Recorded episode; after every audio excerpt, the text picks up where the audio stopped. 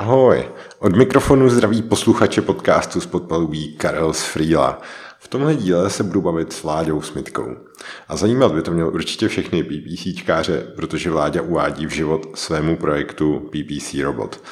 Bavit se ale budeme taky o jeho agentuře Lint, o tom, jakou si prošli cestou, o počítačové bezpečnosti, o WordPressu a dalších věcech, který Vláďa dělá. A že jich není málo. Nebudu dál zdržovat, užijte si poslech.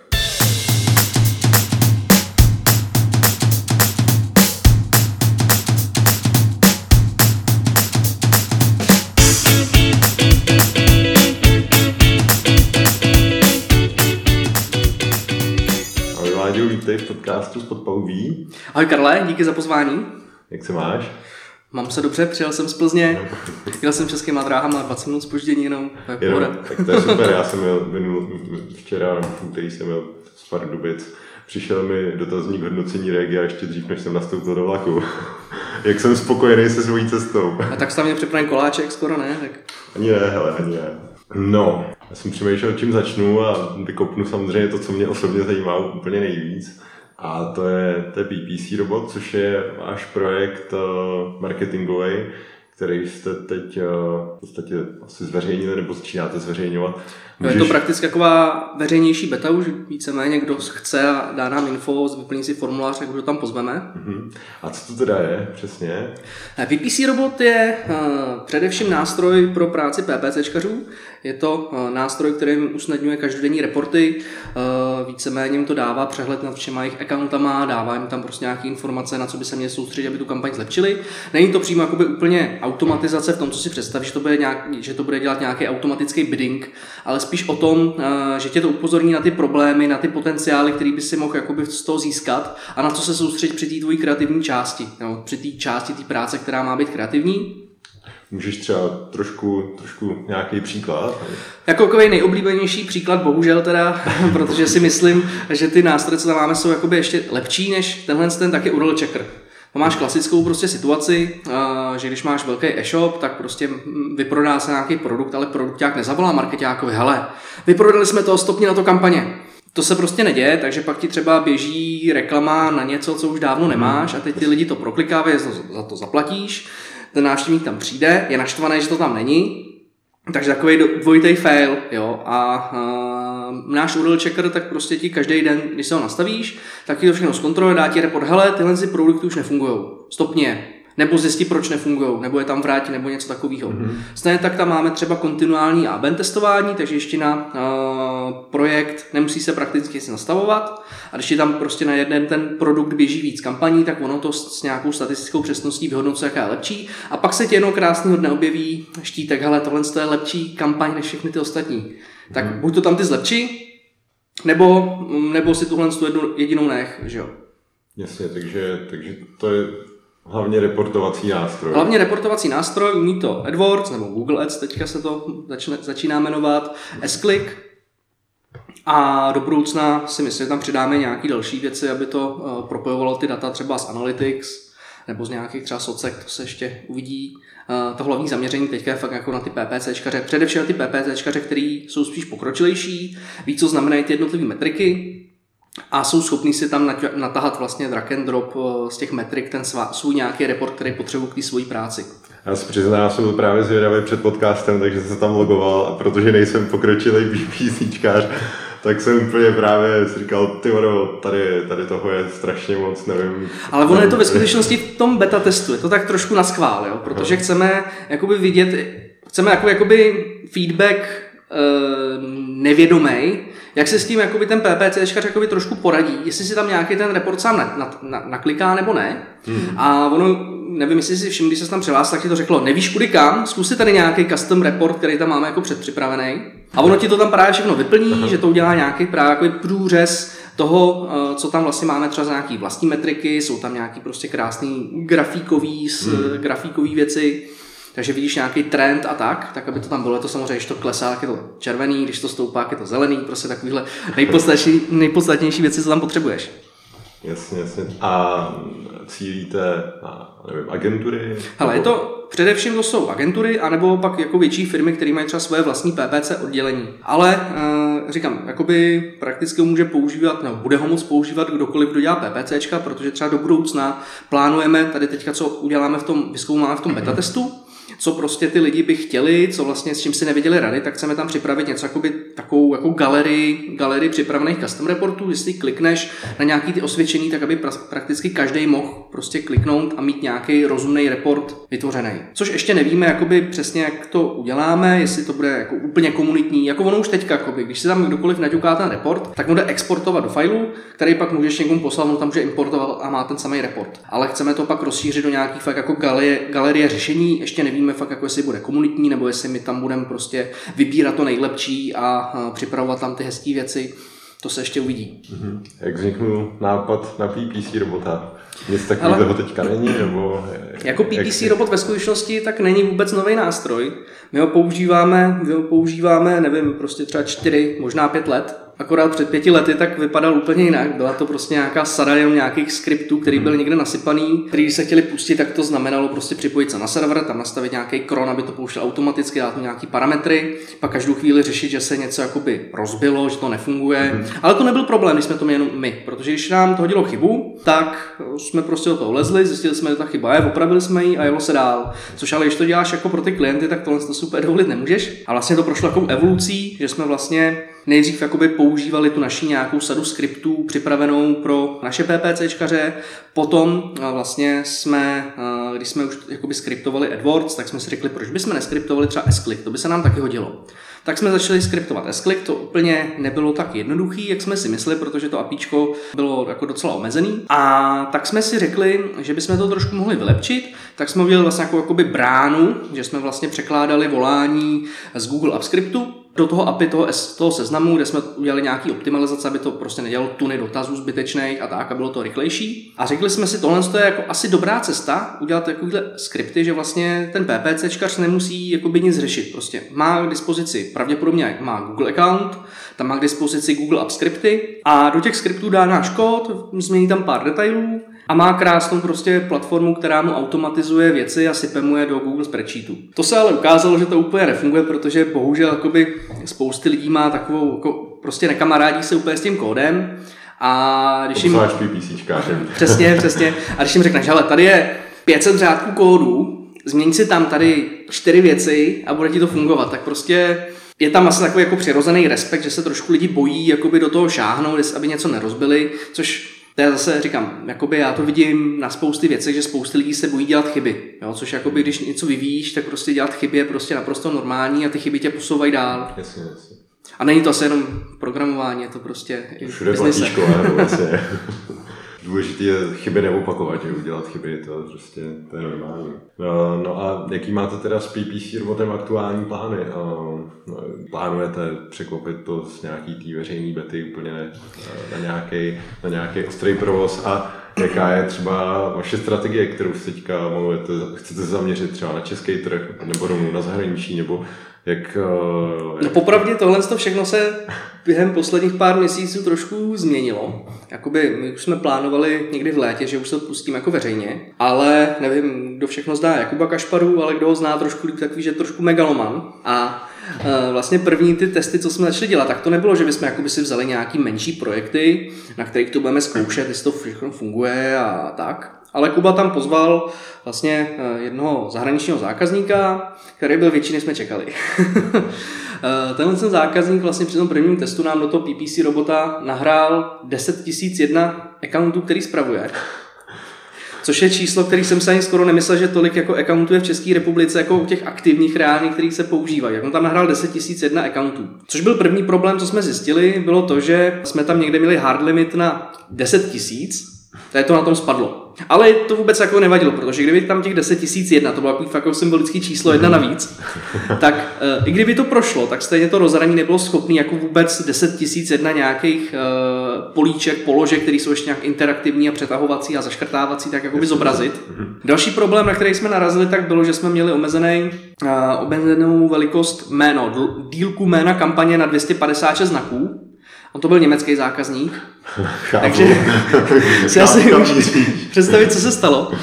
Ale víceméně díky Kubovi, že prostě hned to vzal jakoby tím, jak jeho zvykem prostě z toho největšího, největší možnou, největší možnou školičku, co můžeme vyzkoušet, takže jsme šli tímhle směrem, jak jsme objevili spousty věcí. Pak jsme se kvůli tomu se samozřejmě vrátit ke strojům a nějak to vyřešit. Můj brácha je prostě, to je pan programátor, takže ten má výborný návrhář, prostě architektur výpočetních a všechno.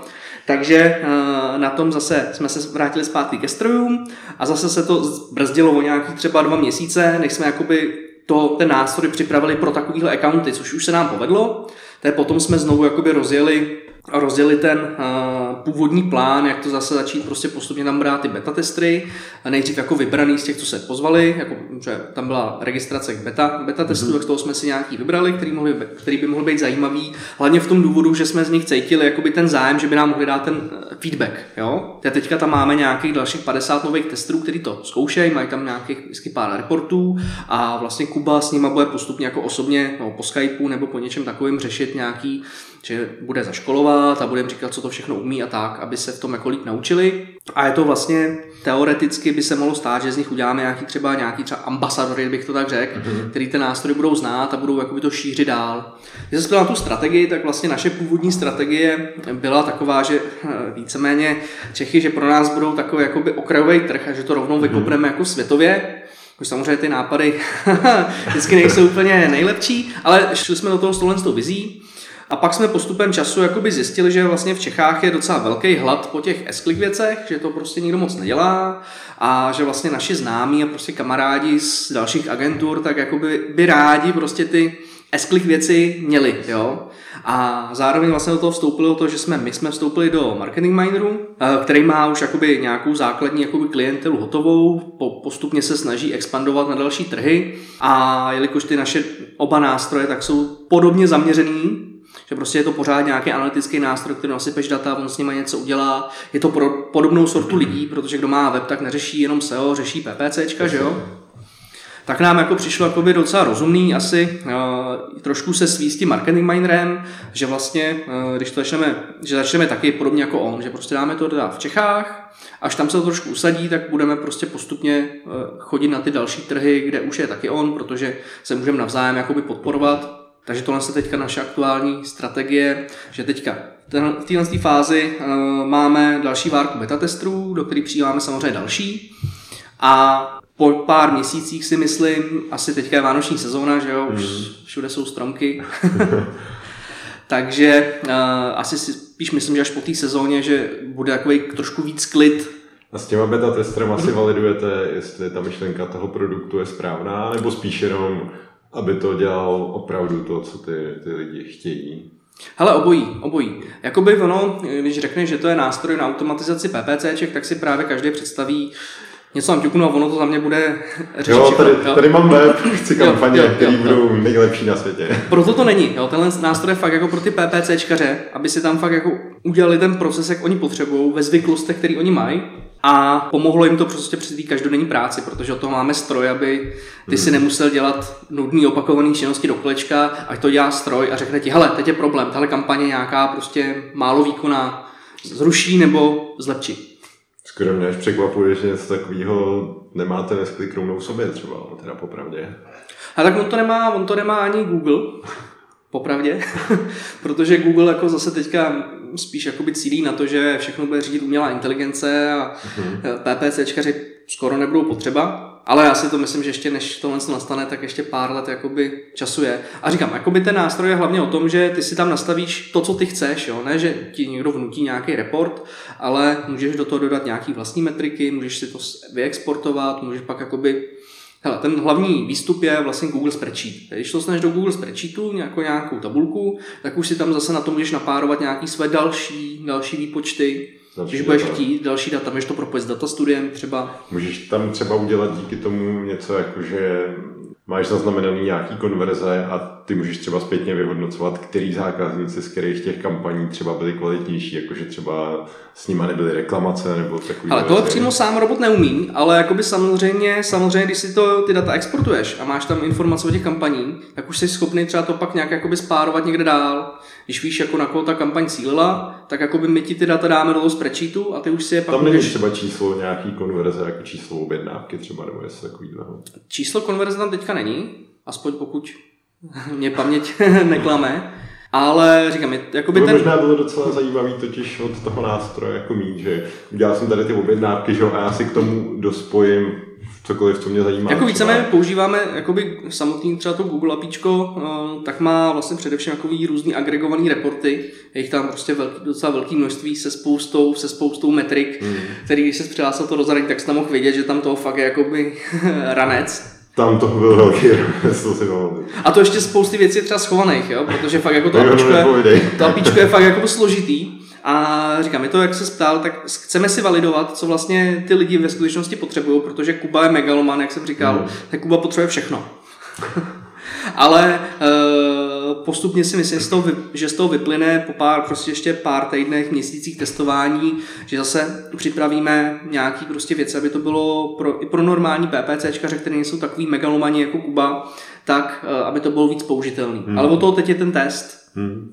Super, tak to držím palce. Mě, mě by zajímalo to spojení s tím marketing minerem, jak to probíhá. Vím, že většinou jako tady ty obchodní věci jak dlouho jste řešili, jak to spojení bude probíhat, nebo takovýhle nějaký ladění detailů. Dokážu si představit, že to je docela komplikovaná věc, totiž jako Ale tak, ty takhle kamarádit. A ono to zase tak složitý nebylo, jako trvalo nám to, nevím, měsíc, možná ani ne. Teď jsem čekal, že řekl, šli jsme na pivo a ráno byla dohoda.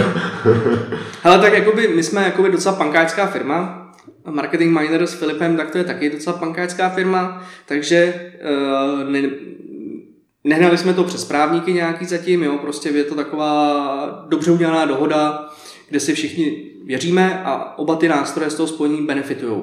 Jakoby ten cíl toho spojení, tak jak jsem říkal, bylo to o tom, že ty naše nástroje oba míří na tu podobnou sortu lidí. Mm.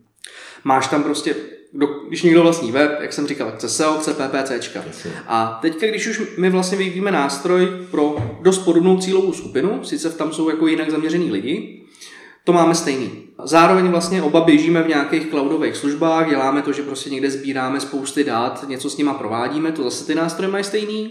A e, vlastně ta strategie e, byla taky hodně stejná, takže to bylo fakt jako logický ty nástroje spojit. A líbí se nám vlastně, že spojíme jakoby ty dva světy PPCček a SEO, hmm. protože je to konkrétně v tom, e, že ty říkám, když se, vyvíjí, no, když se bude vyvíjet nová funkcionalita prostě třeba pro miner, tak už se může vymýšlet, hele, nedáme tam ještě nějaký data, které by pomohly PPCčkařům a zároveň v obráceně. Jo? Když my budeme dělat nějaký třeba report, můžeme si říct, hele, nepřidáme tam ještě něco, co by třeba pak šlo vzít a naimportovat jako vstup třeba do mineru. A zároveň marketing miner má nějaký data, vytěžený, když je to miner. My máme taky nějaký data a uh, můžeme si prostě datověst, jakoby pomoct jako datový zdroje. Jo? Že... A do jednoho nástroje to neplánujete spojit? To je ještě daleko. Jako může se to stát, ale... Zatím jako... teda pojedete miner po svý ose, PPC jo, robot po ale, ose. ale jde o to, jakoby, že ten tým, který na tom pracuje, tak jakoby uh, bude moct vyvíjet vlastně ten základ těch nástrojů se brzo No, brzo, brzo ve takových nástrojů prostě se to počítá v, rok, v rokách, jo, ale brzo se může stát, že vlastně ty základy, na kterých to poběží, budou dost podobný. Mm. Jo. Hmm. Bude se to líp udržovat, bude to prostě, když se něco vyvine, tak hned to bude benefitovat třeba ten druhý nástroj. Když někdo vymyslí nějakou funkcionalitu novou, zase můžeme prostě ten pohled na věc prostě třeba Filipův, že může nějak ty data využít, tak je prostě mnohem pestřejší, než my bychom si jakoby, když my jsme omezeni v té naší PPC bublince, mm. tak bychom si jakoby tohle jako dotáhli. A to samý platí v obráceně.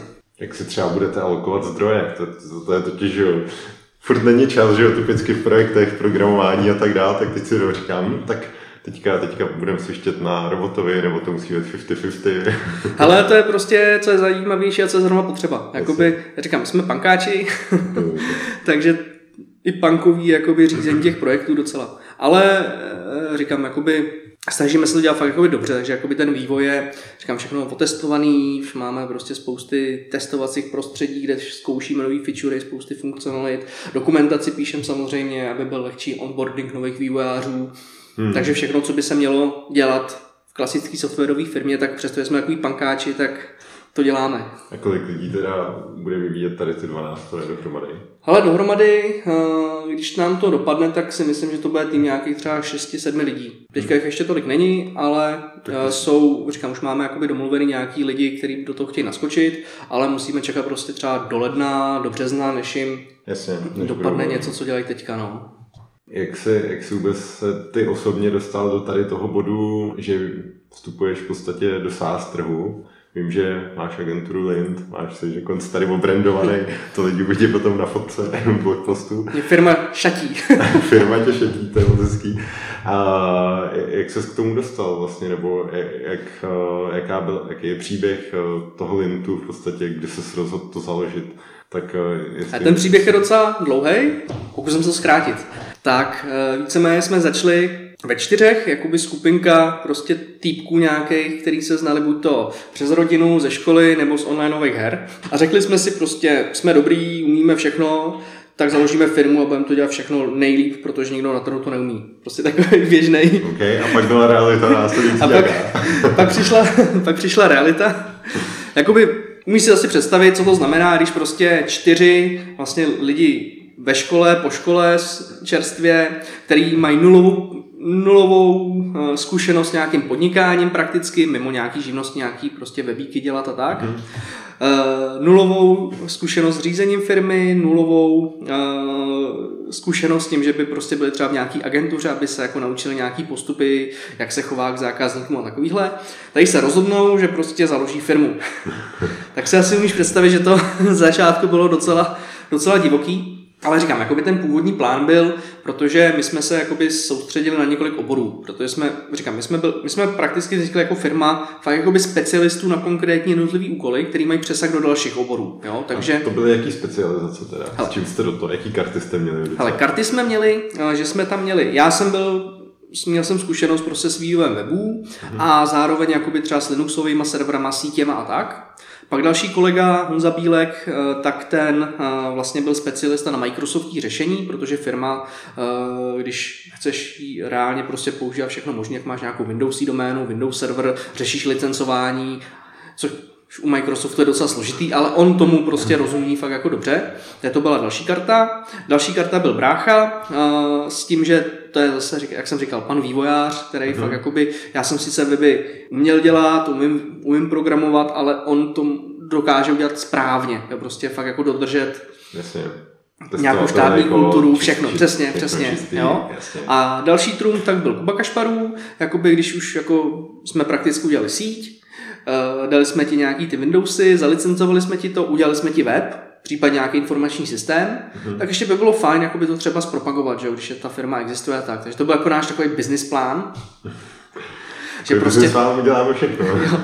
ale, ale bylo to takový, že jsme fakt jakoby cílili na takový spíš menší a střední firmy s tím, že vlastně se tam jedním prstíčkem dostaneme, jednou jo. službou a pak se staneme jich vlastně kompletní dodavatel IT, protože nebudou potřebovat nikoho jiného než nás.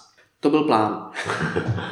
No, realita byla taková, že to občas vyšlo, ale docela brzo jsme zjistili, že aby jsme jakoby pokryli takovýhle portfolio služeb, tak jako by to potřebovalo jakoby asi tak desetinásobně víc lidí, aby jsme mohli předržet support a hmm.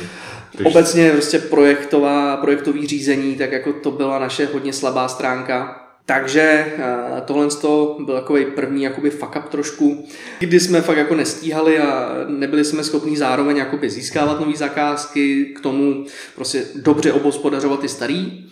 No tak jsme šli pak jako druhou cestou eh, s tím, že vlastně... Jakoby jenom abych tomu hmm. rozuměl, takže vy jste třeba dodávali ty služby dobře, to co jste naprogramovali třeba dobrý web, ale, zároveň, ale v ten, tu samou chvíli jste prostě nestíhali tu péči pro, pro ty lidi. Jo, dá se tak ani, říct. Ani jste dobře nestíhali třeba to jako obchodovat nový My jsme třeba a... jakoby jakoby zvládli, ale neměli jsme třeba žádný obchod a někoho, kdo prostě hmm. by to jakoby zjišťoval vůbec, co ten zákazník chce. Jo, takže on ten zákazník ani třeba nevěděl, že se o něj moc nestaráme, protože neměl tu potřebu a nevěděl, že by to mohlo být lepší. Jo. Jo? Takže jsme byli spíš jako takový, že když se zákazník řekl, nebyl to problém tak nějak udělat, ale že by tam byla nějaká ta proaktivita, tak na to jsme prostě neměli čas a uh, s těma webama to bylo takový divoký, že říkám, špat, horší projektový management, takže uh, zákazníci si vymýšleli pak, že web je moc zelený, málo zelený, moc šedý, chci tam šest sliderů a ne, neuměli jsme prostě jim to třeba úplně vymluvit, jsme pak jakoby třeba s tím projektem ani sami nebyli úplně spokojení. Přesto ten zákazník třeba spokojený byl, tak my jsme ale nebyli jakoby spokojení s tímhle s tím. My jsme pak postupně z těch webů úplně tak nějak vycouvali, přímo jakoby z té tvorby. No a uh, ta druhá strategie, co jsme měli, tak bylo, že vlastně budeme pomáhat dalším agenturám formou outsourcingu, mm-hmm. uh, že třeba pro ně budeme pro těch klienty dělat marketing, PPCčka, případně i ty weby, že už to nebude, že oni si budou jako zastřešovat, že oni budou mít ty chodníky. To byla strategie jakože nějak dlouhodobě, anebo jako nějaká samoobsluha, no. teď tady nový písíčko. Za, za, za... No to jsme chtěli dlouhodobě, no. chtěli. chtěli. a co chtěli agentury? no a prostě to nevycházelo tak, jak jsme si představovali a jednoho dne, jednoho dne jsme si prostě řekli i po nějakých prostě problémech s placením od těch našich klientů, od těch agentur, že my jsme Říkám, už na tom dělalo pár jako zase externistů, že aby jsme mohli psát články pěkný jo, a všechno, hmm. aby to, že jsme dělali to SEO a všechno. A kolik vás vůbec teda pak už bylo tady tou dobou, třeba když jste si tady ten... Hele, třeba jakoby 6-7, mhm. něco brigádníci, jo, někdo na částečnej. Takže jsme se jakoby snažili touhle s tou cestou, což to nám úplně nevyhovovalo a pak vlastně přišlo to, že jsme si prostě řekli, hele, to je blbý, jo. A jak, jak to uděláme, jak to uděláme, aby jsme se vlastně z těch, jakoby z té skupiny prostě totál, prostě prakticky neznámá firma, že jo, jak se vyhoupneme prostě z těch neznámých firm prostě někam prostě do špičky, aby jsme byli vidět. Jasně, jestli lidi řeknou link, no jasně, to znám, jasně. Tak jedna samozřejmě strategie je prostě narvat strašný peníze prostě do reklamy a být všude vidět, tam v televizi a billboardy, což samozřejmě ty peníze jsme neměli, Přesně to jsem zapomněl říct, jakoby, jak jsme zakládali tu firmu, tak nejen, že jsme neměli zkušenosti, ale neměli jsme ani jako nějaký kapitál. Jo? Takový setup je a, a přišli jsme, jakoby, no, zkusili jsme strategii, že vlastně začneme přednášet. Že o těch věcech, kterým prostě jsme, fakt si myslím, že jsme rozuměli dobře a v té době prostě se ještě hrálo na to, že uh, to jsou tvoje unikátní znalosti, které jako nikomu neřekneš. A pak na těch konferencích, co jsme v těch řadách, tak tam vždycky na tom pódu byla nějaká ta firma, která to říkala. Jo? A pak jsme si uvědomili, že vlastně to, co vlastně ty firmy jakoby na tom pódiu říkají, že to není jsou žádné jakoby znalosti, které jsou fakt jako unikátní, že to je prostě věc, kterou všichni ví, že by se měla dělat, jak by se to mělo dělat dobře, jak by si měl dělat správně SEO, že by si se měl věnovat obsahu a ne prostě nějakému hloupému nahazování prostě odkazu do patiček, že jo. Mm-hmm. To všichni věděli. Ale problém byl v tom, že jakoby nebyla vůle často to tak dělat správně. Takže všichni to sice věděli, ale nikdo to pořádně nedělal. Nebo ne, nechci křivdit, jo, ale... Jasně, prostě nebyla to taková jako obecná situace. Teď jsme začali tím, že vlastně uh, začneme přednášet, ale že ty naše přednášky, můžu říct úplně doslova, co jsme si řekli, že budou takový, že lidem budou vybuchovat hlavy z toho. Že fakt budou nabitý informacema a uh, to mělo úspěch, to se povedlo. Hlavně jakoby velkou, velký díl na tom zase má Kuba Kašparu, kterýho jsme trošku předělali, bych to tak řekl protože jsme Kubu začali učit jakoby programovat, což jako u těch PPCčkařů jakoby není úplně běžný skill. Můžu si představit. Bylo to těžký, ale eh, po chvíli fakt jako musím říct, že dost rychle pochopil, že vlastně když se tohle to naučí, tak uh, se mu otevřou úplně nový obzory.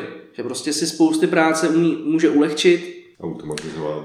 Automatizovat a všechno. Takže prostě on během praktické chvíle překonal ten, jakoby, jak jsem mluvil o tom odporu k tomu kódu, tak ho dokázal překonat, přenít se přes to a naučit se, naučit se prostě skriptovat, dělat ty upscripty a tyhle ty věci. A byl schopný pak jakoby spousty věcí si sám automatizovat, případně když už jakoby to bylo něco složitějšího, tak zase tak to nevzdal a prostě dal nám jakoby lepším vývojářům zadání, který měl hlavu a patu, což taky jakoby od člověka, který není mhm. políbený nějakým programováním, tak jako nemůžeš čekat, že ti marketák řekne zadání, který prostě programátor pochopí. A na tom si myslím, že jakoby i naše firma jako docela dost jakoby staví ten, jakoby ten přesah těch oborů, jo, že prostě uh, vývojář tak rozumí trošku marketingu, ví, co prostě ty PPCčkaři potřebují, zároveň PPCčkař umí jakoby si něco napsat, nějaký skript, chápe, jakoby, jak to funguje, umí si zpracovat nějaký data. A prostě pak jakoby já jako webový no, serverář, tak rozumím webům, jo, a tyhle si všechny přesahy jsou u nás strašně důležitý, že jsme schopní pak jakoby tu věc uchopit, jakoby kouknout se na ní z několika úhlů a fakt jako přinést, jako si myslím, hodně dobrý řešení.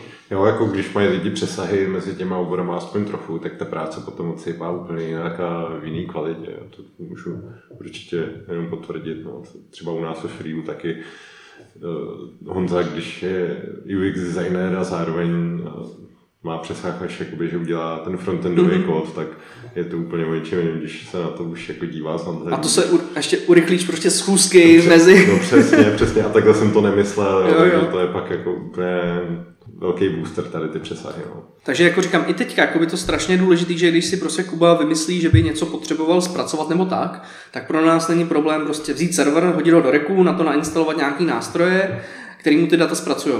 Hmm. Což jako není, si myslím, běžný, běžný u ostatních jako marketingových agentur, které jsou fakt jako založený přímo jakoby na ten marketing. Jo?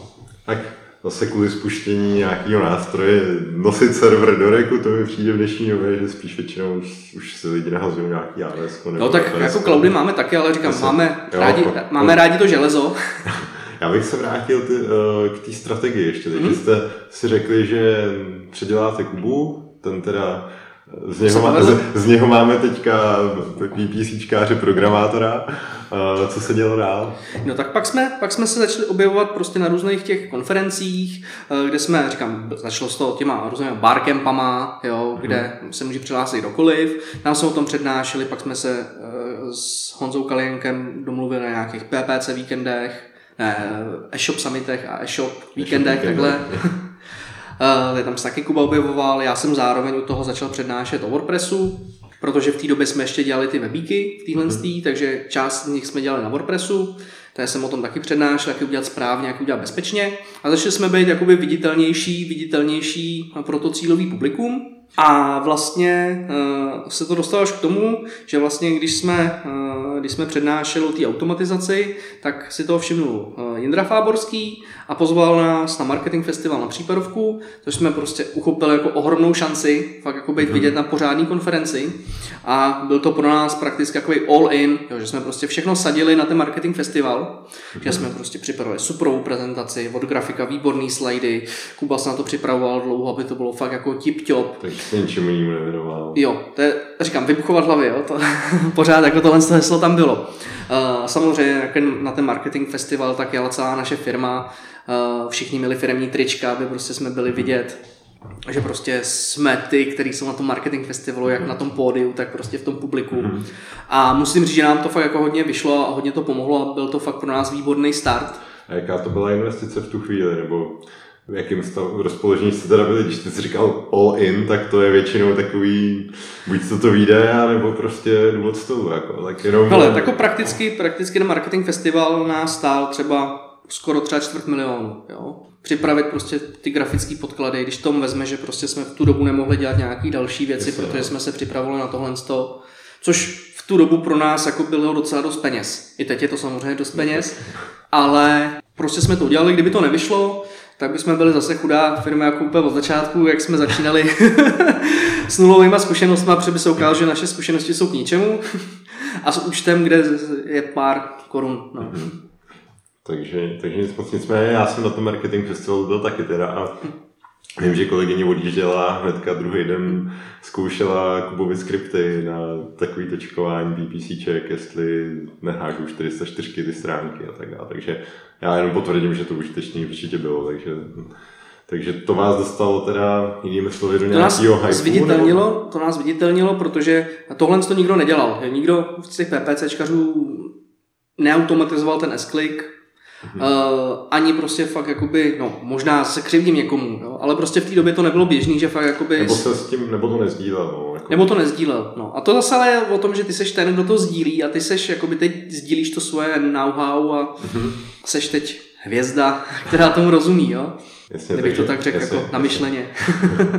takže jste se dostali na nějakou vlnu, že vzrostla poptávka po, po vás a tak dále. Přesně tak, přesně tak.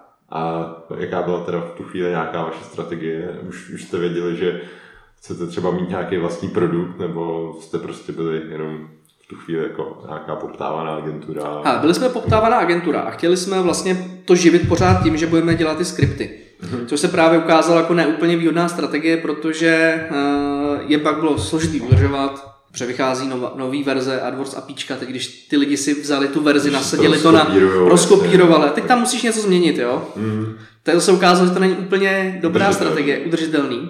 A tam právě přišel ten nápad, jakoby, že bychom to mohli zaobalit do nějakého jako lepšího nástroje. Udělali jsme si samozřejmě nějaký průzkum, jestli podobný nástroje existují nebo ne. Zjistili jsme, že prakticky neexistují. Že jakoby existují jakoby automatizační i reportovací nástroje pro uh, AdWords, ale ty jsou určení spíš buď to pro reportování koncovým klientům, aby ty si prostě mohl vykázat, co si udělal, aby to bylo prostě hezký, grafatý, mhm. barevný, jo. A nebo pro management, kde víceméně je schrnutých, nevím, 50 metrik, eh, a řekne ti palec nahoru, splnil si KPI nebo palec dolů, jo. Tohle jsou byly jako, jako dva typy jakoby těch konkurenčních nástrojů, kdybych řekl, které existovaly ale nic přímo fakt jako pro tu práci těch PPCčkařů, protože ten PPC robot je fakt jakoby nástroj od PPCčkařů pro PPCčkaře. No to, to, mi, to mi přijde, že jste měli takový dost podobný start s Filipem, protože ten vlastně mi říkal, že ten měl taky svoje skripty a dodával to no, proto, kolegům. proto to spojení jako by šlo tak hladce, jo? Až, až si řekl, tak tomu udělám nějaký interface. Mimochodem zdravím Filipa, schválně, jestli to poslouchá. Eh, takže bych se ještě možná zeptal, čem je v tuhle tu chvíli Lind jakoby nejlepší, nebo děláte ještě tu klientskou práci, nebo už směřujete jenom... Ne, pořád, pořád samozřejmě děláme klientskou práci uh-huh. a uh, myslím si, že jsme nejlepší pořád v tom, že máme vlastního PPC robota, který je lepší než ten, než ten který je veřejný. Ale říkám, de fakt jako o tu, uh, o tu analytiku, že prostě spojujeme fakt jakoby ty rozhodnutí, co děláme, jak jsou naprostý většině případů podložený nějakýma datama mm-hmm. a myslím si, že často víc, než třeba bývá běžný u ostatních agentur a uh, víceméně jde to fakt poznat třeba v tom, že my jsme fakt jako malá agentura jo, proti těm velkým hráčům, ale i tak jsme prostě Google prémiový partner a jsme i s certifikovaná agentura, kterých je v republice, myslím, teďka 17 a jsou tam prostě velikánský hráči typu H1, jo, prostě ty mm-hmm. tradiční známé firmy, který mají, já nevím, kolik zaměstnanců a mezi nimi tam je prostě naše kolečkový logo pár lidma. A je to proto, že jsme schopní právě tady s, díky těm nástrojům té automatizace tak obsloužit ty větší klienty, protože spousty práce dělají ty stroje, že prostě ten PPCčkař se zaměřuje fakt jenom na ty důležité věci a má čas na tu kreativu, místo toho, aby řešil, jaká z těch tisíci kampaní mi blbě funguje a proklikávali a proč, jo. Tomu už řeknou ty nástroje. Mhm. A co třeba lidi v PPCčkách dělají tak jako často špatně? Dokážeš nebo napadá tě teď nějaká taková Ale tak já nejsem PPCčkař, jakoby, no, že bych, se, no, že bych okay, to dělal, okay. ale jde spíš o to, že dělají spoustu jakoby práce, říkám, ty, aby to dělal dobře, tak musíš to dělat jako pečlivě. A pečlivě znamená, že zkontroluje spousty věcí, jestli, jestli funguje, jak to funguje, jestli tam nejsou nějaký trable a to můžou dělat stroje. To je ta naše jako myšlenka. Hmm. No tak se pojďme uh, pustit i do tebe. Ty teda tvoje specializace je server, WordPress, bezpečnost. Ale to taky vždycky... Našel jsem, si, našel jsem si to dobře. Našel jsi to dobře. Ono je to vždycky jako, že já to uh, se představuju tak, jak s kým zrovna mluvím. Jo? Tak, protože... se, tak se představ, já jsem Karel Sprýla. Ahoj, já jsem Láďa Smitka z Lintu. Hele, ale je to takový, že prostě někdo mě má spíš jako za datovýho, datovýho analytika, někdo za serveraře, síťaře, uh, pro někoho můžu být spíš developer nebo uh, WordPressák, ale já sebe především profiluju, eh, profiluju jako bezpečnostního specialistu. Mm-hmm. Moje přítelkyně třeba by mě asi viděla jako to, kdo po bytě nechává rozházený různý nářadí a neuklízí to po sobě, ale já sám se vidím, já sám se vidím jako bezpečnostní specialista, který se snaží o nějakou osvětu, eh, co se týká prostě bezpečného chování na internetu, práce se slama, mm-hmm. multifaktorové autentifikace a uh, prostě psaní správného konfigurování serverů a kvalitního kódu. No, takže mm-hmm. to si myslím, že je moje jaková, jakoby vize, kým bych se já samozvaně cítil být. Taky pár přesahů teda zaznělo. Ale uh, mě tam docela utkvěla ta bezpečnost, o který mm-hmm. jsi mluvil, protože je to i takový jako hodně téma téma dneška, protože prostě Finy všude vítají tisíce hesel. No hrozný, hrozný.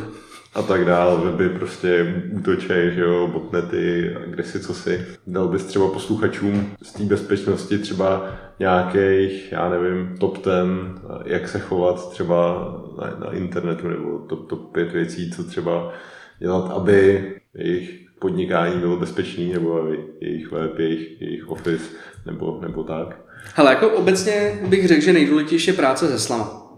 Mm-hmm. Prostě myslím si, že dneska každý by měl používat nějaký password manager. Jaký třeba používáš ty nebo doporučuješ? Uh, my používáme LastPass, s tím, že my máme vlastně, všichni naši zaměstnanci mají koupený od nás LastPass, aby prostě se mhm. snažili ty hesla fakt jako generovat všude, aby byly všude unikátní. Mm-hmm. Ale ten LastPass je pro soukromý použití, no prakticky pro komerční použití, ta základní verze zadarmo, takže každý může okamžitě dneska ještě si stáhnout LastPass, udělat sám účet a začít hesla generovat.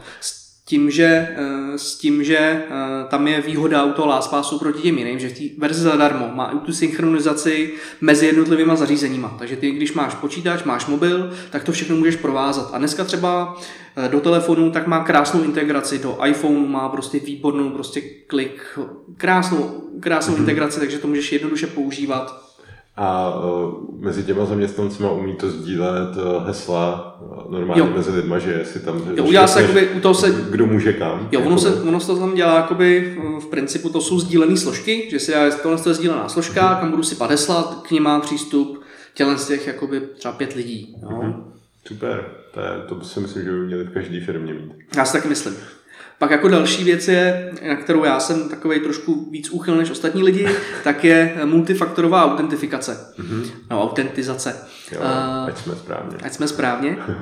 Myslím si, že by ji každý měl používat prostě ve službách, kde to jde. Jak, jakmile to ta služba nabízí, tak by to měl mít. Jo. Je to o tom, že si necháš, že si necháš prostě, buď to máš mobil aplikaci, eh, která ti generuje šestimístní kódy časově závislý, takže jako si kam přehlašuješ, tak to přepíšeš, což je trošku oprus, ale i to jde pak jako vylepčit, když jakoby mm-hmm. si fakt dáváš bacha. Uh, myslím, si, myslím si, že to je dneska hodně podceňovaná, podceňovaná věc, protože... Jako je, no, já to musím jenom potvrdit, protože my jsme měli třeba na Freeu největší poptávku právě po dvoufázovém mm. do té doby, než jsme to mm. udělali. Jakože moc lidí se to neaktivovalo. Ale v pohodě, no. Tak jako nechcem to úplně forsnout, že jo, protože ty lidi třeba to jako vyloženě nechtějí. Ale říkám, jako hlásit se s tím do Facebooku, no, hlásit se tím prostě do Gmailu, prostě všechny ty běžné normální služby to umí. Jo, hmm. jo, jo. to by měl být základ. No. Myslím, pracovních věcí nebo takhle důležitých věcí. Samozřejmě ještě pak, jako když ti pak vadí to přepisování těch čísel, tak si můžeš pořídit hardwareový token, který to máš v USB nebo svůj NFC, že to jenom přiložíš, že to přiložíš jenom k telefonu a ono tě to ověří. Eh, s tím, že kdo by to chtěl vidět, tak když si dá, najde na mém Twitteru média poslední, tak tam je nevím, v posledních deseti příspěvkách, mm-hmm. tam mám zrovna malý videjko. To je zavináč Smitka. Zavináč Smitka, mm-hmm. tak je tam malý videjko, eh, kde zrovna pro jednu konferenci jsem natáčel, jak funguje multifaktorová autentifikace v mobilu, takže tam ověřu otiskem prstu do mobilu, do LastPassu a pak to vlastně ten telefon přikládám k tomu tokenu a tím se prostě dokončí, ta, dokončí to ověření. Je to fakt strašně rychlý a rychlejší prakticky, než kdyby si vyťukával to heslo. Hmm. Ale jaký ty máš názor na uložený hesla třeba v Google Chrome, protože to je v podstatě taky taková peněženka, že jo?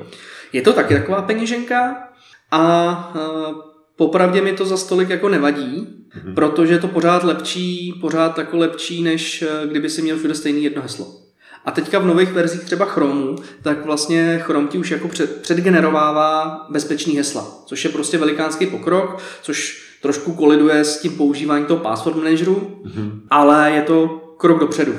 Jako sám si můžeš třeba zkusit, nebo každý z posluchačů, tak si může dát stránku Firefox, ne, monitor.firefox.com Eh, což je stránka, která vlastně ukáže, kde tvoje hesla unikly. Z jakých služeb tam máš? MOL.cz, různý LinkedIn, Trillian. Já jsem tam uniklej, asi na můj, můj soukromý e-mail je uniklej, často i se slama, uh, někde prostě třeba na 10-12 službách. Jo. A to je nějaká, já vím, že je nějaký to tam. Jo, to je ta samá služba, akorát, akorát vlastně se domluvili s Firefoxem, že to dávají na doménu, jo. která jde vyslovit.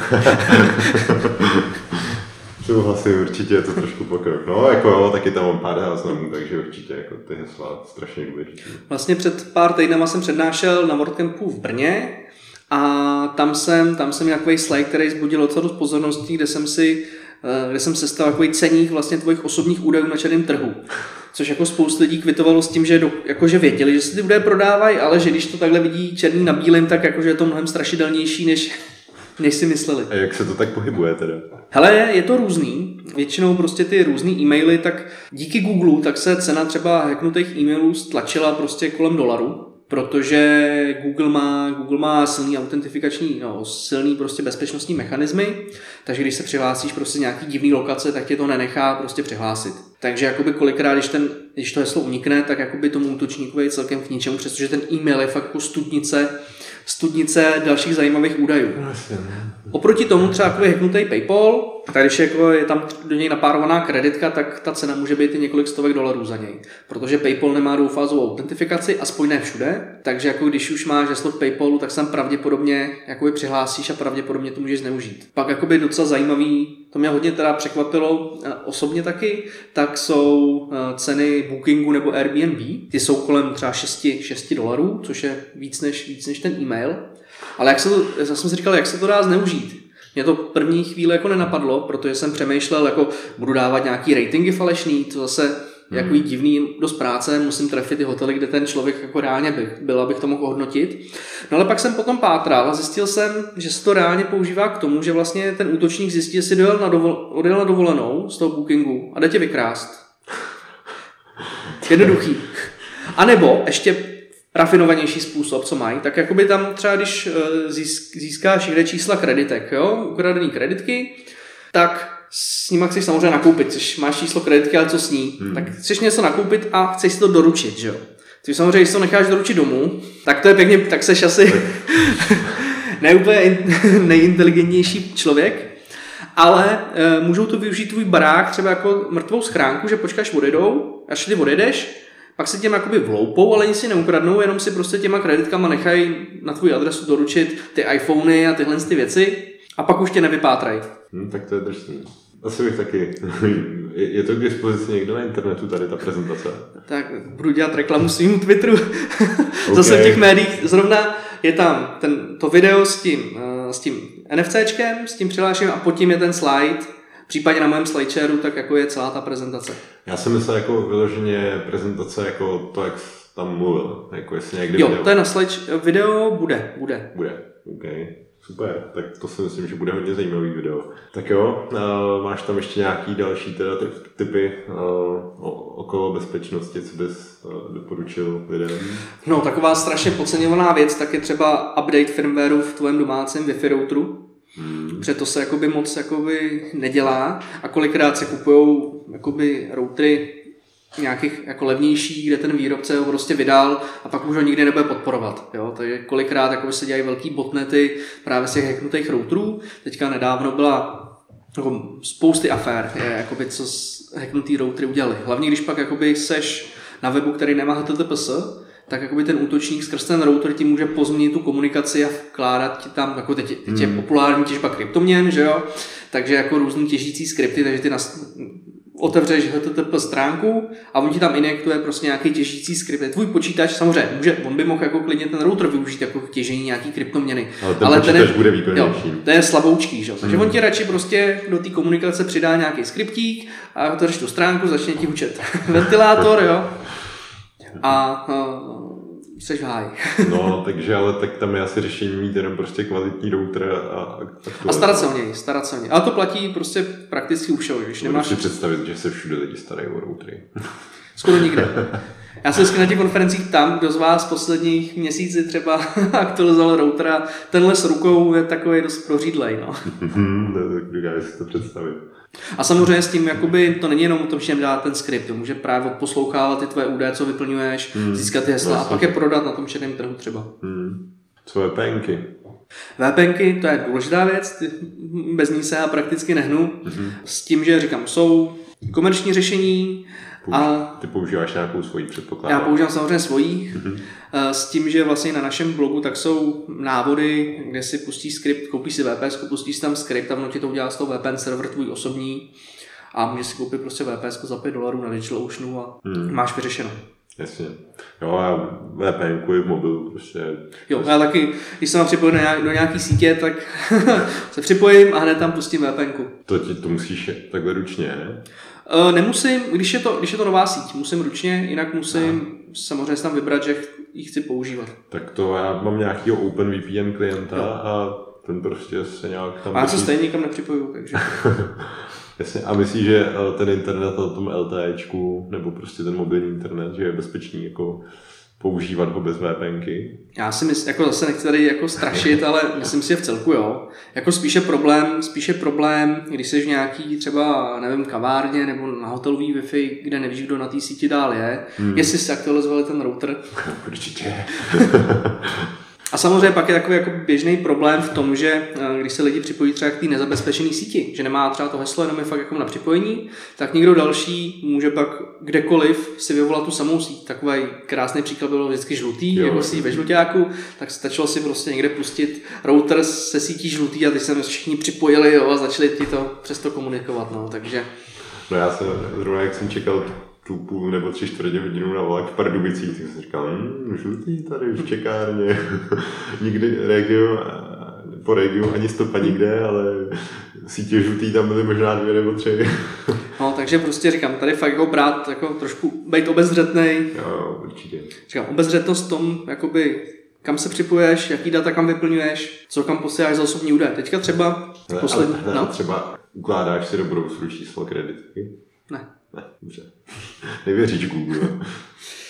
A tak já mám zase kreditku, eh, že tam jako nemám všechny peníze, jo, takže tam jsou tam nějaký limity, mm. takže by se pravděpodobně nic nestalo, ale Jasně. neukládám si Neměl bys lehký spaní. Neměl bych lehký spaní.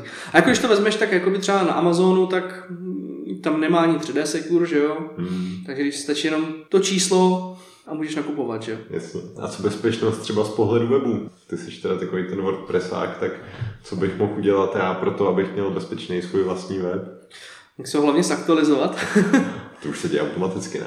Uh, samotný jádro jo, ale jakoby většinou nemáš jako samotný web kde, holej, že máš tam spousty pluginů mm. a ty musíš jako ručo aktualizovat. Samozřejmě jde to nastavit na automatiku, ale pak samozřejmě můžeš taky počítat s tím, že se to může něco při nějakém updateu něco rozbít. Jo?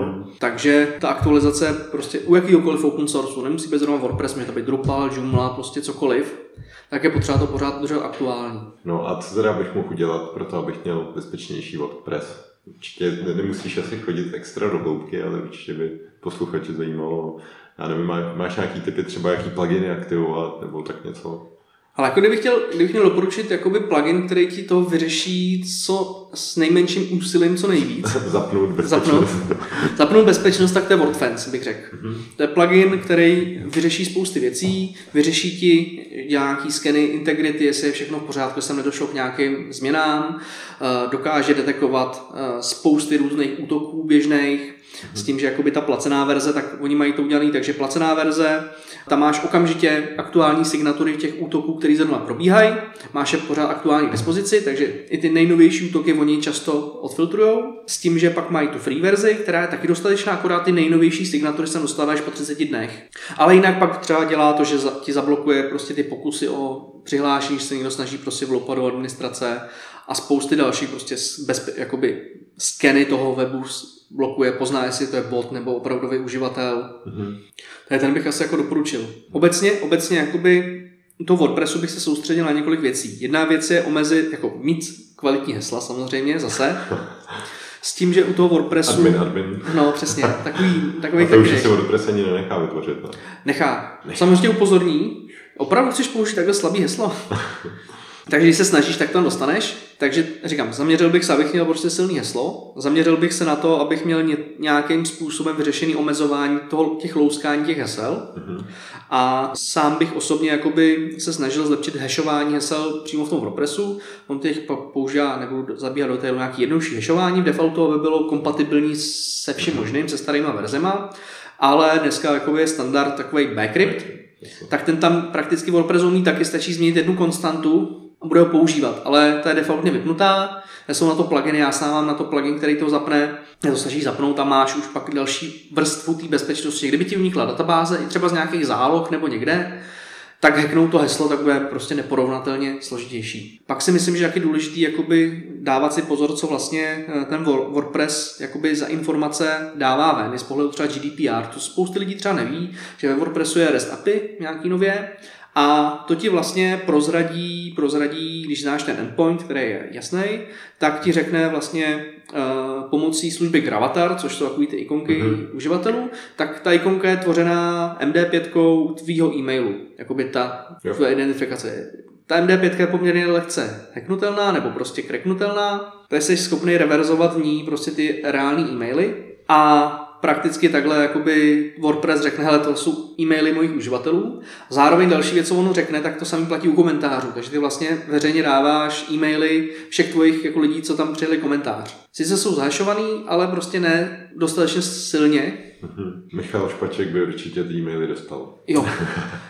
Já to taky zrovna v té prezentaci z toho Brna, tak tam mám, myslím, slide, jak dlouho trvá na grafice vylouskat takhle dlouhý heslo, takhle dlouhou, mm-hmm. takhle dlouhý řetěz znaků, no, takže Hmm. Ten e-mail zrovna není úplně unikátní věc, že tam máš prostě pár znaků, pak máš zavináč, za zavináče máš seznam.cz, gmail.com nebo jméno té domény pravděpodobně.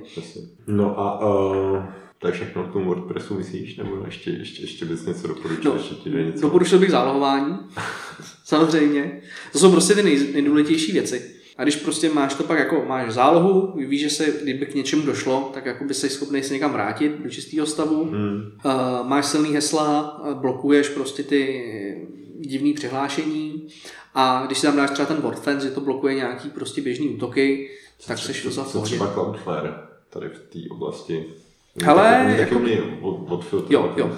Cloudflare ti pomůže taky docela hodně, ten jakoby odfiltruje ty nejzásadnější, jakoby ty nejtrapnější útoky, ale pak třeba nějaký ty zero day zranitelnosti nebo fakt jako WordPress specifické věci, tak on často neodchytí. Může se tam dopsat vlastní pravidla, aby je odchytil, možná v těch pak vyšších verzích to jakoby umí, ale jde o to, že on musí být jakoby kompatibilní se spoustami dalších jakoby webů, takže nemůže mít prostě signatury přesně, že když se pošle tohle, tak to je cíl jo, jo, WordPress. Jo? Hmm. A máš nějaký typy třeba i na zrychlení toho WordPressu?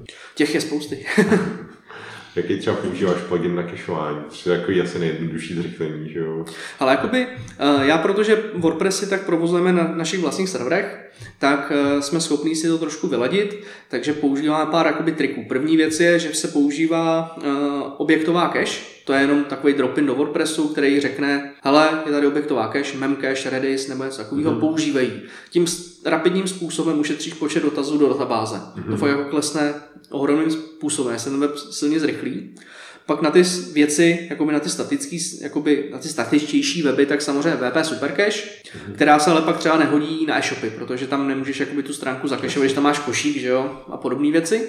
A pak je spousty dalších jakoby triků, když už používáš třeba tu cache, tak když máš vlastní server, tak můžeš ji třeba dát do RAM disku, jo? že prostě se bude tahat z paměti, místo aby se ty data táhly někde prostě z disku, které je pomalejší, a těch vrstev kešování, který tam můžeš udělat, je spousty. Je to hodně poznat? RAM versus třeba SSD nějaký rychlý? Je, pořád to je poznat. Uh-huh. A jak ty se vůbec dostal k WordCampu, nebo uh, já jsem, my jsme se potkali na pražském WordCampu a uh, ty jsi tam byl vlastně, ty to pomáháš spolu. Jo, já jsem spoluorganizátor. Jo, jo, pamatuju si to dobře. Jak se k tomu dostal? A to víceméně pořád souvisí s tím, že jsme jako Lind, tak jsme dělali, dělali weby na WordPressu nějakou dobu a uh, rozhodli jsme se, rozhodli jsme se i to, že prostě něco, bereme si nějaký systém zadarmo, tak té komunitě to trošku vrátíme. Že jsme prostě to trošku sponzorujeme ty, tyhle ty konference a zároveň jsem chtěl komunitě pomoct jakoby dát nějaký právě návody, jak ty weby dělat bezpečně a rychle. Tak jsem začal přednášet. Víceméně to přednášení jsem se dostal tím, že vlastně z jedné WordPress konference kvůli nějakým zdravotním důvodům, myslím, vypad dva dny před konferencí Michal Kubíček, Mm-hmm. A přítelky mě šťouchla asi náhodou, když hledali jakoby náhradu, jestli to nechci vzít, že to dělám, takže samozřejmě tomu asi budu rozumět. tak jsem řekl, hm, dva dny na přípravu nějaký super přednášky podle toho hesla, že lidé musí vybuchovat hlavy. To zvládnu, že jo. Já jsem to zvládnul, ku podivu, mělo to úspěch a tím pádem jsem pronik jako mezi tu komunitu, eh, která to tady jakoby řídí překlady a právě pořádá tyhle ty akce. Pak jsem vlastně na dalším WordCampu tak jsem přednášel a pak jsem se už jako napřímo jakoby zapojil, zapojil do té organizace toho pražského.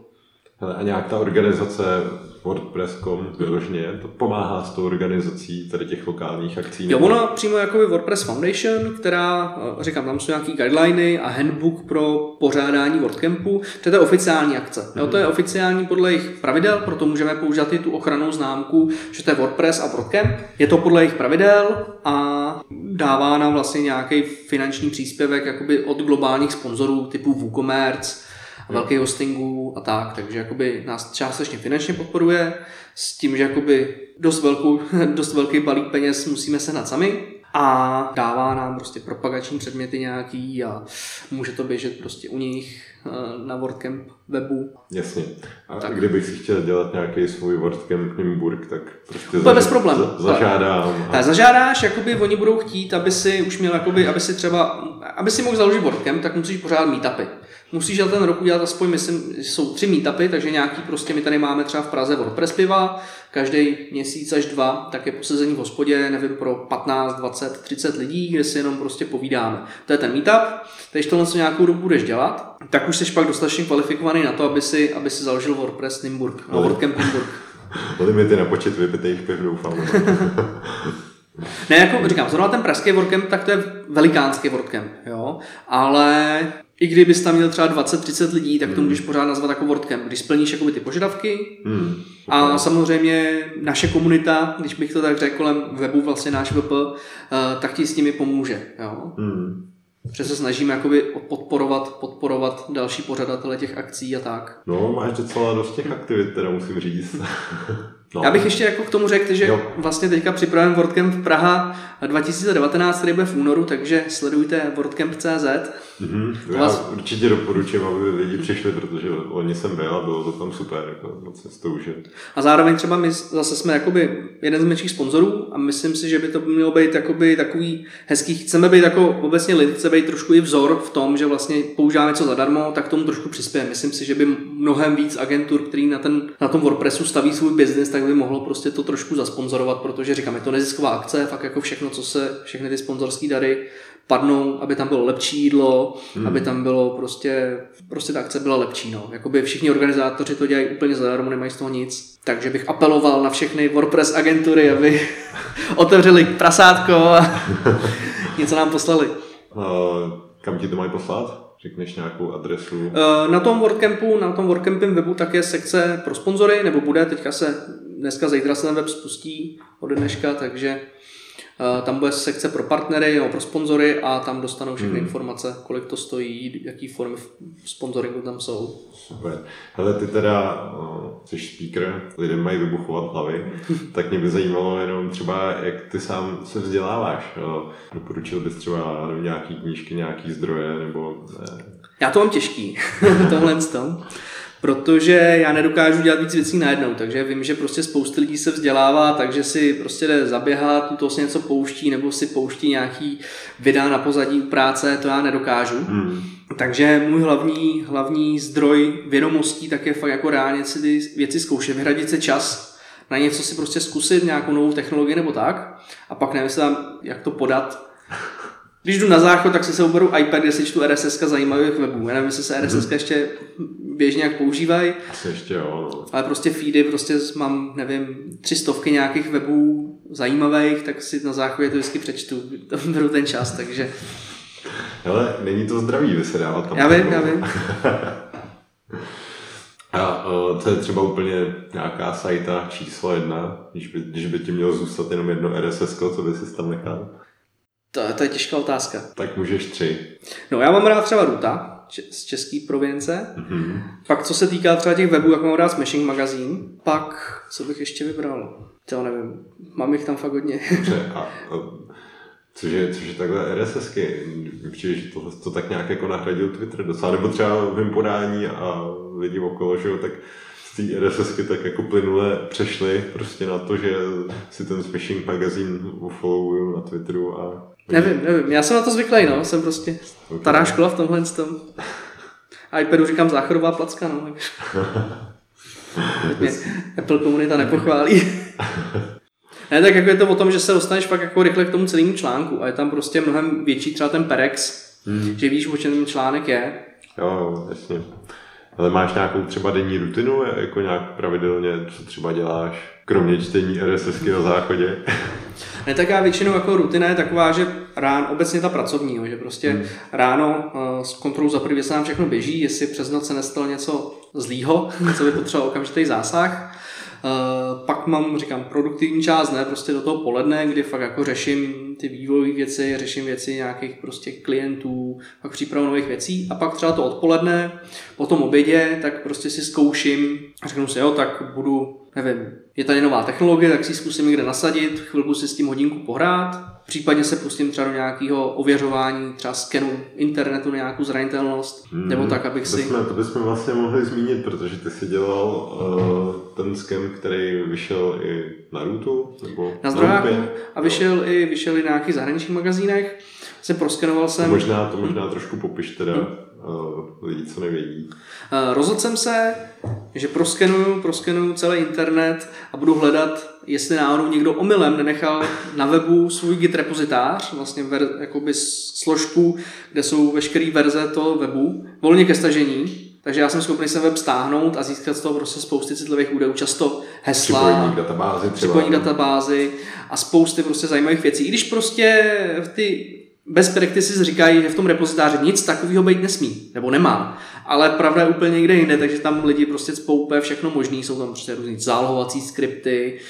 Já jsem zkoumal, jak je to velký problém, protože vlastně začal jsem tím, že jsem oskenoval Českou republiku. Ta motivace k tomu byla, že jsem u těch předchozích skenů vždycky na tu chybu třeba narážel, ale nikdy jsem jí nevěnoval až takovou pozornost. Ale pak jsem se jako kouknul svůj nějaký interní databázi, tam, že jsem tam měl prakticky 2000 webů který tuhle tu chybu měli. Tak jsem si řekl, že to proskoumám trošku víc, jak je to opravdu velká chyba. A zjistil jsem, že ta chyba je opravdu velká, že prostě třeba taková jakoby největší úlovek, který fakt byl ten zlomový, jsem se rozhodl, to měl pro celý svět, tak bylo, když jsem eh, u jednoho výrobce medicínského softwaru našel právě ten Git repozitář, ten jsem si stáhnul, podle toho jsem zjistil, že tam je nějaký file uploader, prostě správce souboru na tom webu v administraci kde bych vůbec jako bez netušil, toho netušil, že, že tam bude a díky tomu jsem získal kde. Zjistil jsem, že je špatně zabezpečený, že nepotřebuje jméno a heslo, že si pustíš rovnou ty skripty a že ho můžeš trošku mm, přechytračit, aby ti otevřel třeba jinou složku, než ty chceš. Tak takhle jsem se dostal eh, ke zdravotním dokumentacím několika tisíců lidí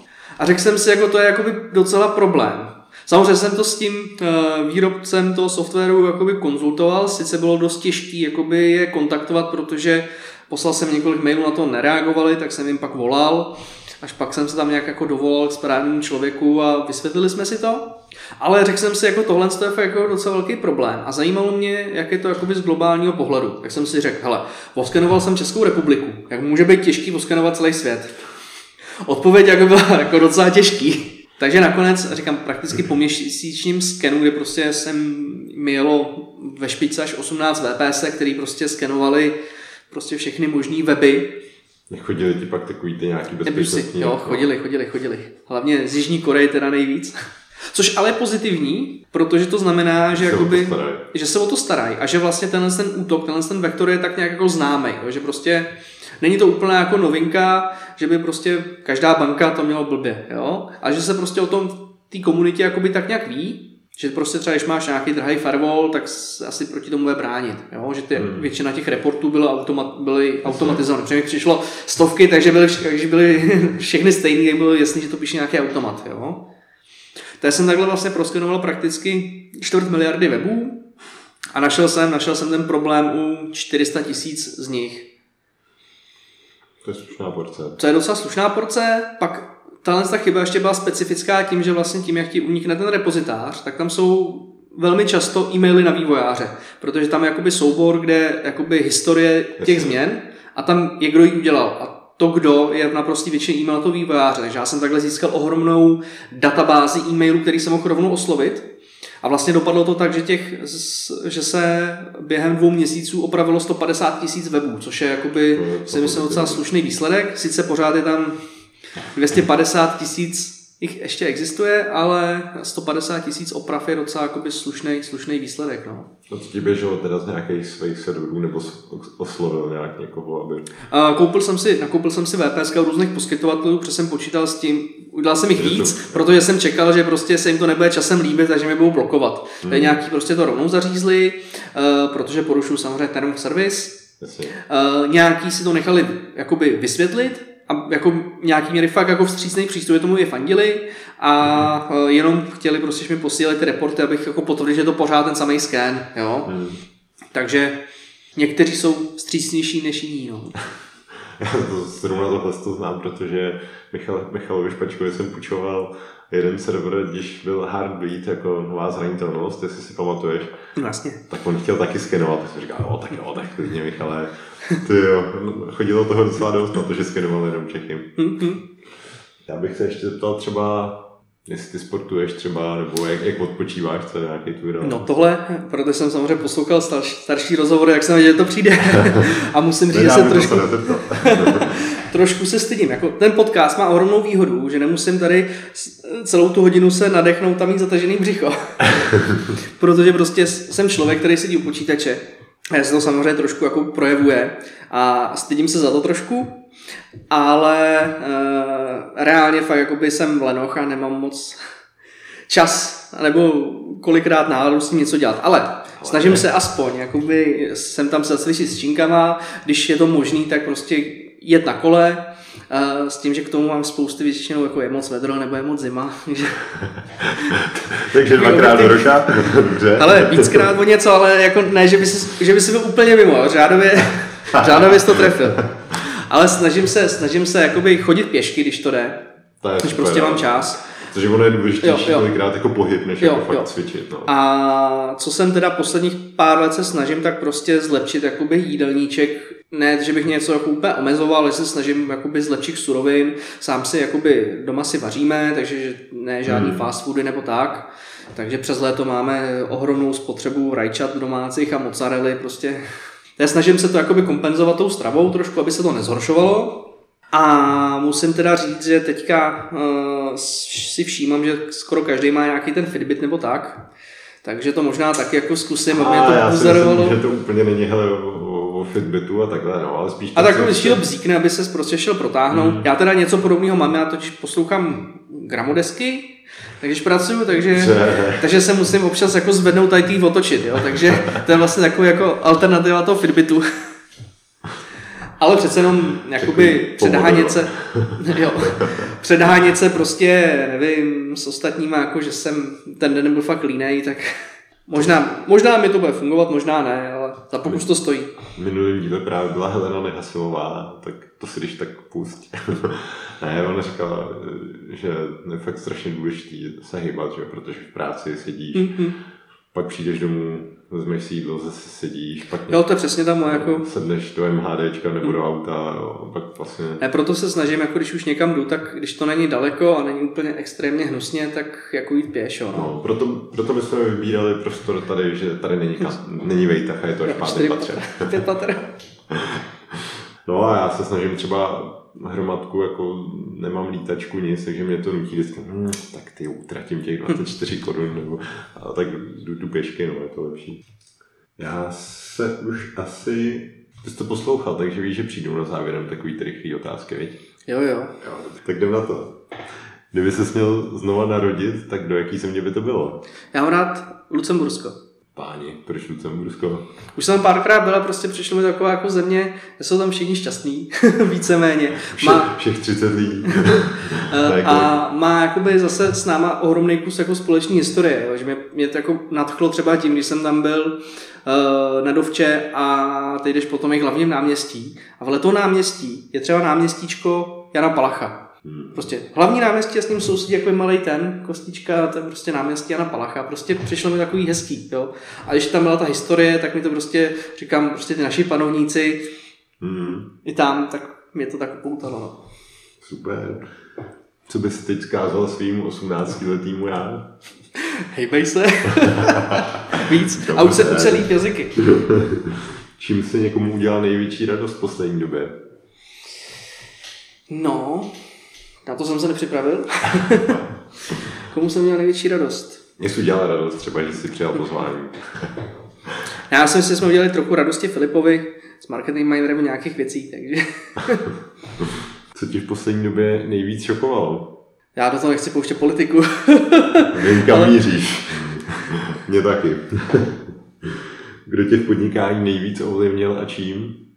já sám, nebo naše firma, protože jsme se rozhodli jakoby změnit úplně tu strategii, eh, že budeme uzavřená firmička, která si nechává ty znalosti pro sebe a že jsme se hodně otevřeli a to myslím, že byl krásný krok a mm-hmm. samotný mě to inspiruje k dalším jakoby těmhle s těm veřejným věcem. Mm-hmm. Co máš na čere nejradši? Já mám rád naší historii a přírodu. Bez jakého nástroje si nedokážeš představit pracovní den? Bez SSHčka. Já jsem pořád připojený na nějaký servery a tak. Největší investice, která se ti mnohonásobně vrátila? Gramofon. Kdo je podle tebe úspěšný? Ten, kdo se pořád usmívá.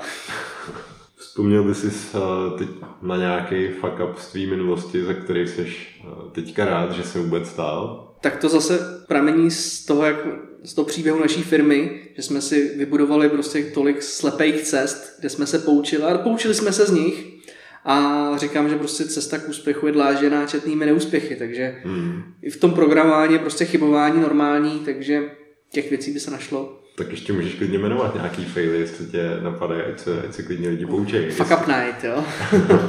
je to populární, že ne? Tomáš Studeník teďka napsal tu knížku s fuck upama celou. Zvědavý, Jak u nás bylo spousta takových fuck upů, uh, říkám, jak třeba ve vztahu k zákazníkům, že jsme prostě nevyužili spousty příležitostí, nedali jsme jim support, který jakoby potřebovali, toho bylo prostě spousty. No. Protože jste to mohli vytěžit. Jasně. Mohli jsme to líp vytěžit.